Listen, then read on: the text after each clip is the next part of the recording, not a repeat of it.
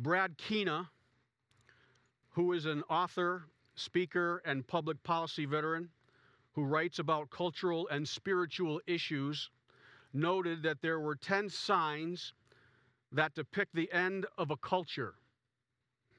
Great civilizations, he noted, of the past were destroyed when people saw these signs but failed to act. A society which no longer worships or acknowledges God, the decline of the family, a society's low view of life, the prevalence of base and immoral entertainment, the increase of violent crime among young people, the declining middle class, an insolvent government, that is, a government unable to pay debts owed, society's moral decay, the ruling class loses its will, and the failure of its people to see what is happening. As I read this list, it sounds as if Dan Keena is describing the culture in which we're living in today. It is a culture that is spiritually corrupt and has repeatedly turned its back on God and His ways. This morning, we're going to see that a spiritually corrupt culture that repeatedly turns its back on God will inevitably give rise to leaders who are unfit to lead. We find this truth in the book of Judges, Judges chapter 10, verse 17, all the way to Judges chapter 11, verse 11. I hope you brought your Bible so you can follow along since we don't have the portion of Scripture on a screen. It's always important to see the, the words of the page and put them on the screen of one's mind. It helps one to remember God's truth better. If you recall the book of Judges, the Judges is about a period of Israel's history where there was no king in Israel. It was a time when the children of Israel would do evil in the sight of the Lord. And as a result of doing evil in the sight of the Lord, God would hand over the people of Israel to their enemies. And it, it would cause the people of Israel to suffer great anguish and distress. And as a result, the people of Israel would then cry out to God. And then God from heaven would hear their cry and as a result of hearing their cry, he would raise up a deliverer in order to deliver the people from their hardship and from their distress from their enemies. And no sooner after God had delivered them through the means of a ruler or a judge, soon after their deliverance, the children of Israel would go right back to worshiping pagan deities. That has been what's been going on in the book of Judges. And for clarification purposes, a judge during this time was not someone who wore a black robe sitting behind a bench rendering judicial decisions. A judge in this context was someone whom God simply raised up to lead the people out of their distress. In order to understand the passage we're going to be looking at this morning, I want to read to you Judges chapter 10, verses 6 to 16. This is important because it lays the foundation and the groundwork for what we're going to be looking at in our sermon message, in our passage. So, this is, sets the context for the sermon, the background, if you will.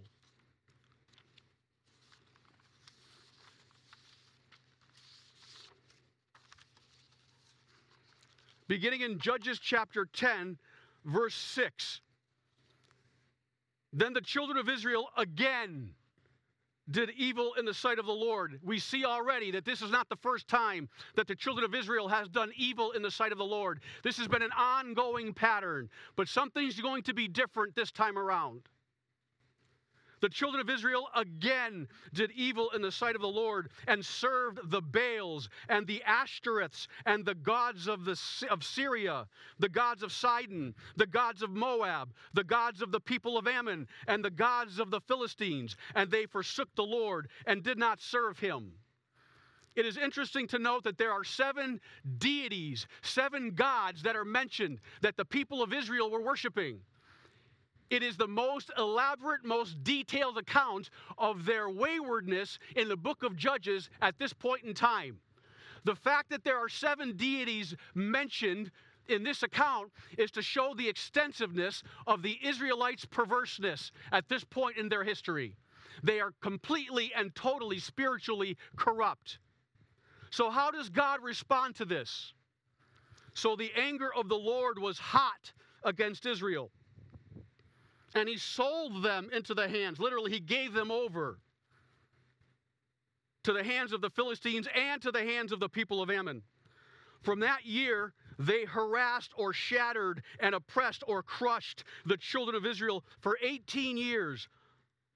All the children of Israel who were on the other side of the Jordan in the land of the Amorites in Gilead.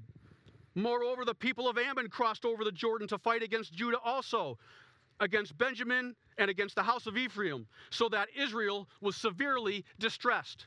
We see here, as a result of Israel's continued waywardness, God hands them over to their enemies, the Ammonites and the Philistines.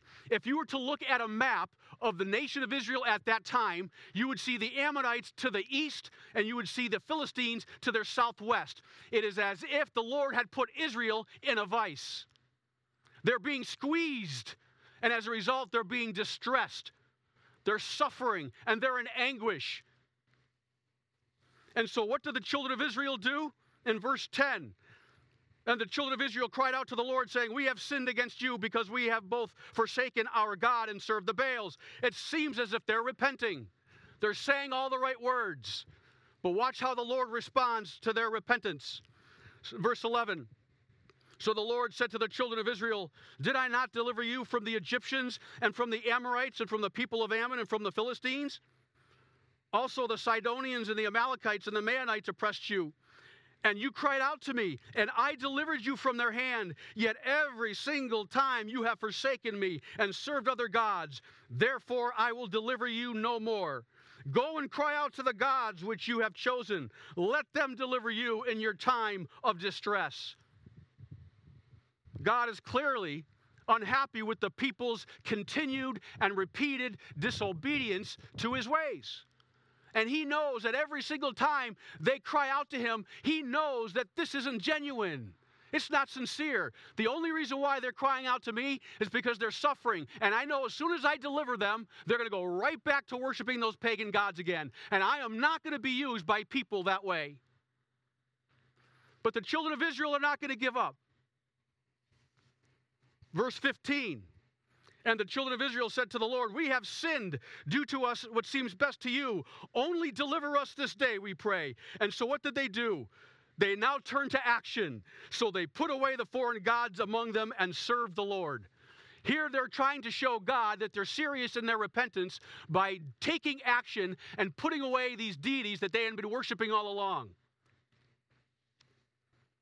But the Lord can see through their actions. He knows again it's insincere we read the last clause in verse 16, and his soul, the Lord's soul, could no longer endure the misery of Israel. This is a difficult passage to translate. It seems as if the Lord is showing compassion or is about to show compassion to the children of Israel. But yet, that's not necessarily the case. The ESV translates it, gives you a clue as to what the real meaning of what this passage is saying. It literally, it, if you read the ESV translation, it says this, and his soul could no longer, uh, his soul became impatient with the misery of Israel. The phrase he could no longer endure in Hebrew literally means that he was short. His soul was short. He was becoming intolerant of the children of Israel's acts and words of repentance. We see here that God is no longer tolerating Israel's condition and their desperate attempts to get him to help them. He has had enough. Now, there's going to be consequences when God hands a people over to their own ways because they have repeatedly refused to walk in his ways. And we're going to see that repeated disobedience to God's word will eventually lead to leaders rising up among the people who are unfit to lead. That's the consequence when a culture and a society continues to walk in its own ways. Eventually, leaders will arise up from among the people who are unfit to lead. And that's where we come to our passage this morning.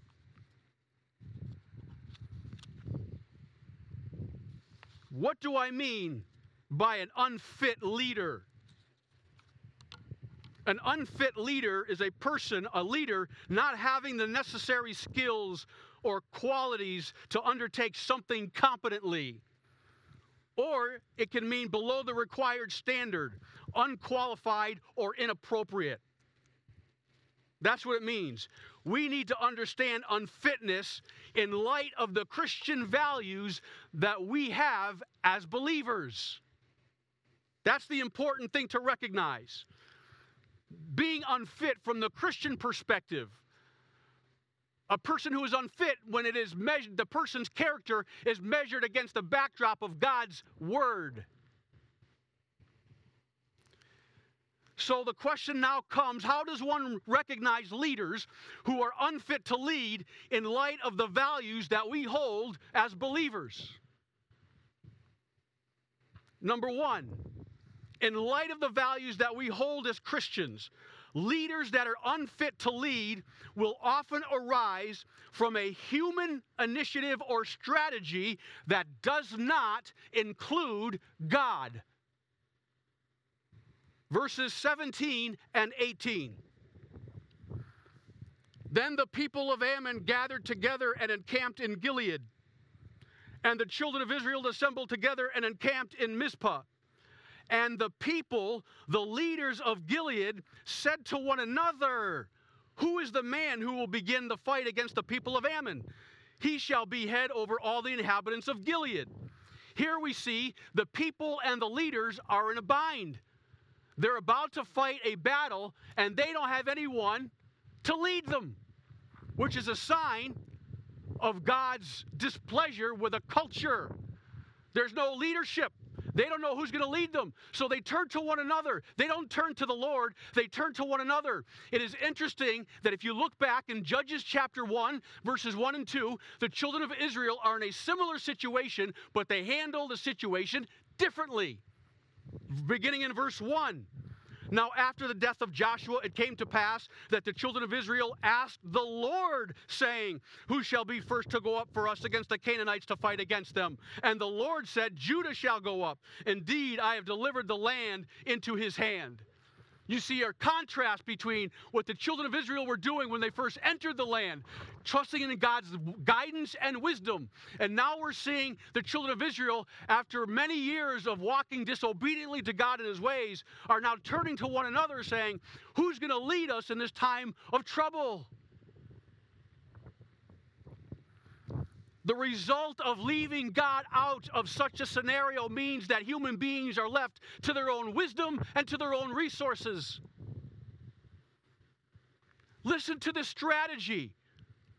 He says, who they say, who is the man who will fight against the people of Ammon? He shall be head over all the inhabitants of Gilead. That's their incentive. Their incentive, their carrot is we can't find anyone to lead. Whoever so we'll, we'll do this. We'll entice people to be our leader by giving them a leadership position. What kind of person do you think you're going to get when you use that as an incentive? You're going to get people who are only interested in themselves. That's it. And true godly leadership has nothing to do with oneself when one is a leader, it's about the other people. It is poor wisdom when people tried to get leaders over them without including God. The strategy was poor. It left God out and it laid the foundation by which ungodly leaders spring to the surface and occupy positions of power. So that's one way to evaluate where or to see how leaders are unfit. They often come and arise from a human initiative or strategy that does not include God. That's what's happening here. God is out of the picture. Secondly, in light of the values that we hold as Christians, leaders that are unfit to lead often, not always, will often possess a corrupt spiritual background and demonstrate a lack of moral principles in their life. Verses 1 to 3. Now, Jephthah, the Gileadite, was a mighty man of valor. Stop right there. He was a mighty man of valor. What is a mighty man of valor? Someone who is a mighty man of valor. Valor is someone who is courageous and is fearless in the midst of danger and opposition. Right away, we see that Jephthah is, has some of the qualities that the, that the Gileadite leadership was looking for. But that's not all he was. Jephthah the Gileadite was a mighty man of valor, but he was the son of a harlot. And Gilead, Jephthah's father, begot Jephthah. And Gilead's wife bore sons. And when his wife's sons grew up, they drove Jephthah out and said to him, You shall have no inheritance in our father's house, for you are the son of another woman. Then Jephthah fled from his brothers and dwelt in the land of Tob. And worthless men banded together with Jephthah, and he went out raiding with him. So we, te- we see two things here. He's, Jephthah is a man who comes from a spiritually corrupt background. The actions of Jephthah's father, look at that number at first.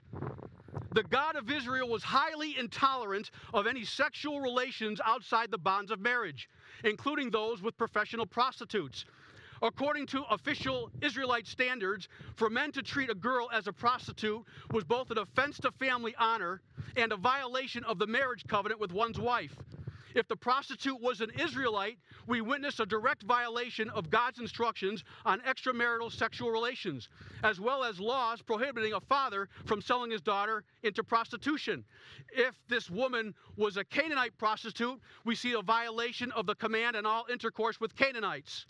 If she was a prostitute working in the service of Canaanite worship center, then the crime is still worse, for then Gilead had become a supporter and contributor to the Canaanite religious establishment. All this is focusing on is the immorality of Jephthah's father. He was an immoral man. What's he doing sleeping with someone who was not his wife? Or if he wasn't married at the time, he was sleeping with someone who he shouldn't have been sleeping with. His sexual ethics were perverse.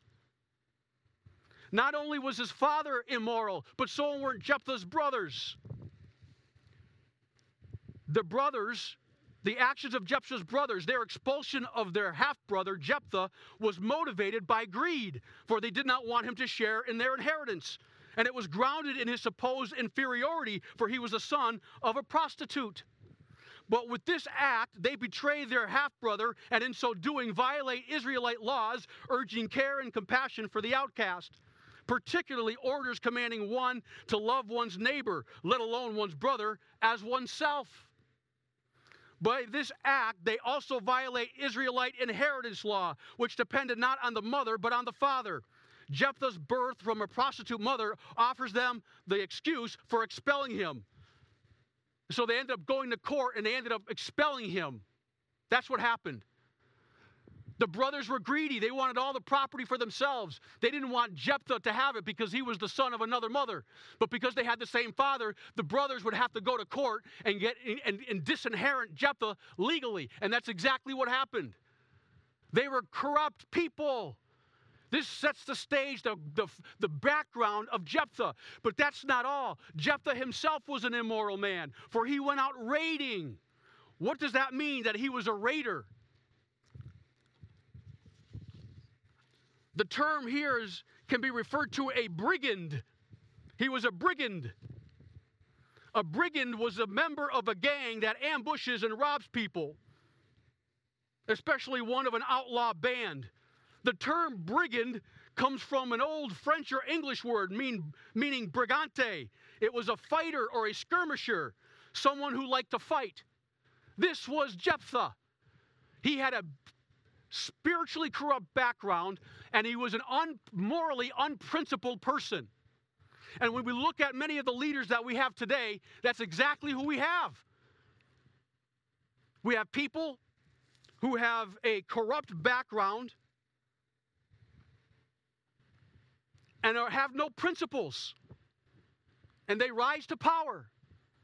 When you see an individual who is has no scruples, immoral, spiritually corrupt background, they have a history of spirit spiritual corruptness, it's a sign of something, isn't it?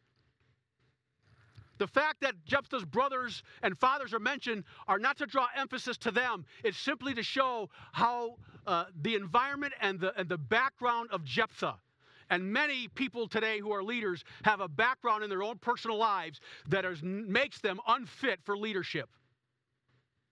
And like the Gileadites, many people are willing to overlook those qualities because they like certain qualities of the leader and they're willing to compromise. Thirdly, in light of the values that we hold as Christians, leaders that are unfit to lead will prioritize their own interests and concerns above those of the people. Verses 4 to 8. It came to pass after a time that the people of Ammon made war against Israel. And so it was when the people of Ammon made war against Israel that the elders of Gilead went to get Jephthah from the land of Tob. Then they said to Jephthah, Come and be our commander that we might fight against the people of Ammon. Stop right there. Here we see that the Israelites are in the midst of a war, they're facing difficulty. The leaders of Gilead realize that they don't have a leader, so now they're going to have to compromise. They know about this person, Jephthah, who lives in Tob, and so they, they know his character. And they're going to go down and they're going to go check him out. They're going to make an offer to him. What was the offer that the Gileadites offered Jephthah? They said, Come and be our commander. Ah, wait a minute, Jephthah says. That wasn't the offer that you made to the Israelite uh, to the Gileadites. You said that whoever leads you in battle would be their leader. You're not offering me that. What the Gileadites are doing are lowballing Jephthah. They want to get him on the cheap. They don't want him to be their leader. They know what kind of person he is. But they're in desperate straits. They're in the midst of a battle. They're facing a crisis. So what do they do? They compromise. And Jephthah, being a shrewd negotiator, understands that and is going to leverage that in, in his negotiations but he does so for selfish reasons. Continue reading in verse 7. Notice how selfish Jephthah is. So Jephthah said to the elders of Gilead, Did you not hate me and expel me from my father's house? Why have you come to me now when you are in distress? That's Jephthah. Here, the Israelites are in the face, midst of a battle. His people are in the midst of a battle, and all he's concerned about is whether or not he'll be able to become a man in power and in charge. That's all he's concerned about is himself. He uses this situation to leverage so that he can get more power. He knows he's being lowballed. He says, I'm not gonna, I'm not gonna be your commander. What else you got to offer? So the Gileadites in verse 8 respond by saying, And the elders of Gilead said to Jephthah, Well, that is why we have turned or returned again to you now, that you may go with us and fight against the people of Ammon and be our head over all the inhabitants of Gilead. Now they finally say, okay, we'll give you what our original offer was to the rest of the Gileadites in our land. We will give you leadership, which is what Jephthah wants. You see in this negotiation, in this process, an individual who has clearly put his own interests above that of the people that he is called to serve. And if you recall, it was the offer of the Gileadites at the very beginning of the passage who will lead us in battle? They will be leader over all of Gilead. It will draw out people, only those people who are interested for the, in, the, in their own personal interests. And that's exactly what they got. You see here that Jephthah is a man who is unfit to lead because his first concern is himself, not the people. And he's willing to negotiate skillfully in order to get what he wants. You don't think that happens today? There are people who in power who are negotiating deals not because they're concerned about the people, but because they're looking for more power. The same thing happens today. And that's what happens in a spiritually depraved culture. Finally, in light of the values that we hold as Christians, leaders that are unfit to lead will demonstrate a shallow and insincere faith. Verse 9 through 11.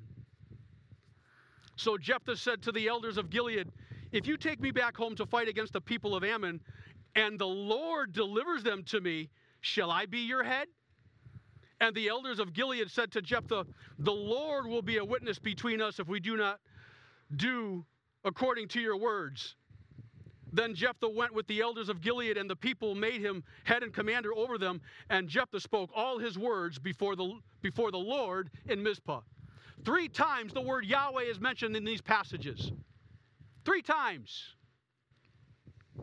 Notice what Jephthah says. He says, If you take me back to fight against the people of Ammon and the Lord delivers them to me, shall I be your head? What's he concerned about? Power. And he's going to use the Lord's name to somehow show that he's being divinely sanctioned. Both in this passage, we see both Gilead leaders and Jephthah using the Lord's name to accomplish their own purposes. And you will see that in an ungodly culture where those who rise to power will show, have an outward show of religious conviction because it may suit their purposes because they know that the people want to hear that. But they themselves have a different motive, and that is their own purposes, their own agenda, their own desire for power and esteem. That's what's going on here. That is the mark of a culture that has gone astray. You have ungodly leaders who rise to the surface, and they are marked out by these four points that the Holy Spirit has inspired the author to write.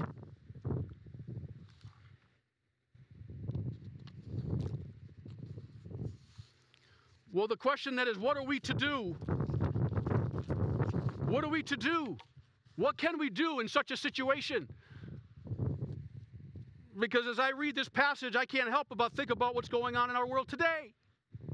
And I can't honestly can't think of another time when a passage like this is more relevant than it is today.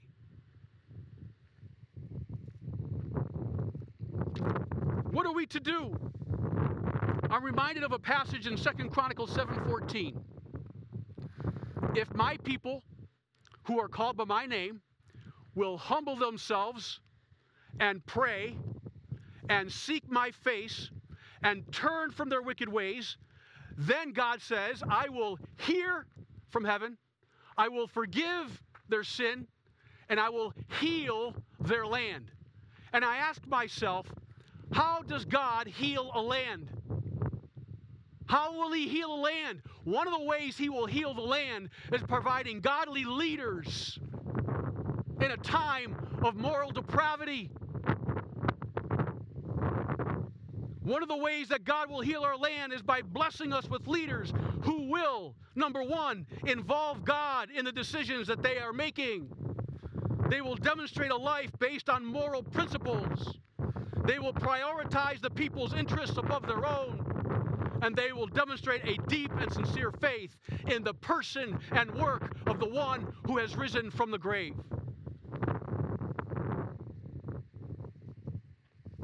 And as I think about that, that is exactly who we have in Jesus the King of Kings and the Lord of Lords, the leader of all leaders.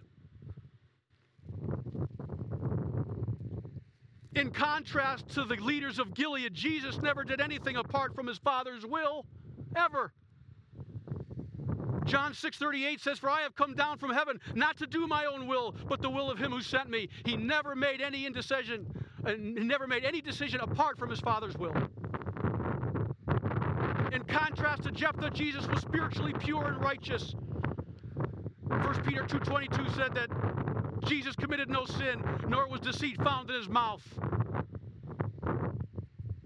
And in contrast to Jephthah, Jesus prioritized the interests and concerns of others over his own interests and concerns. He demonstrated this by coming to earth to die for you and for me.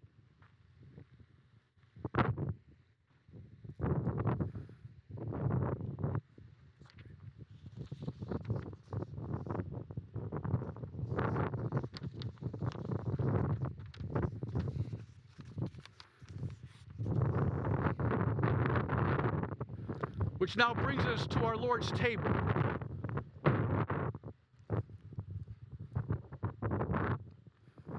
We worship a God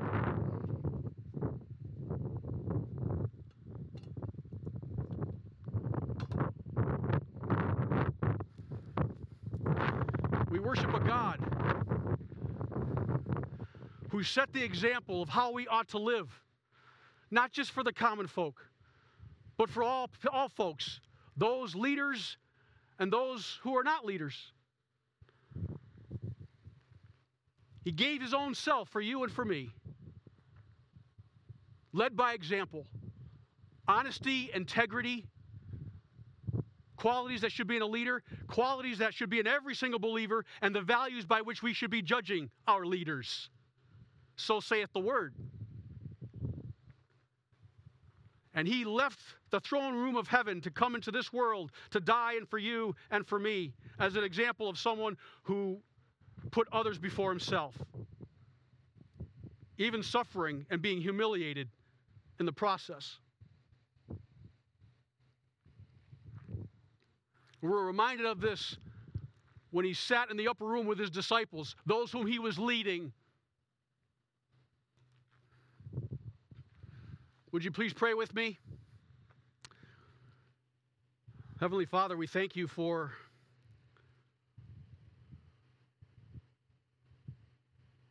the death and resurrection of your Son Jesus, whom we commemorate today. We thank you for his godly example, his leadership, his faithfulness, his suffering. Lord, help us to live lives that are worthy of your name. We do live in a culture that has gone astray. And we pray that we would live lives that will demonstrate that you are alive and that you're coming again soon.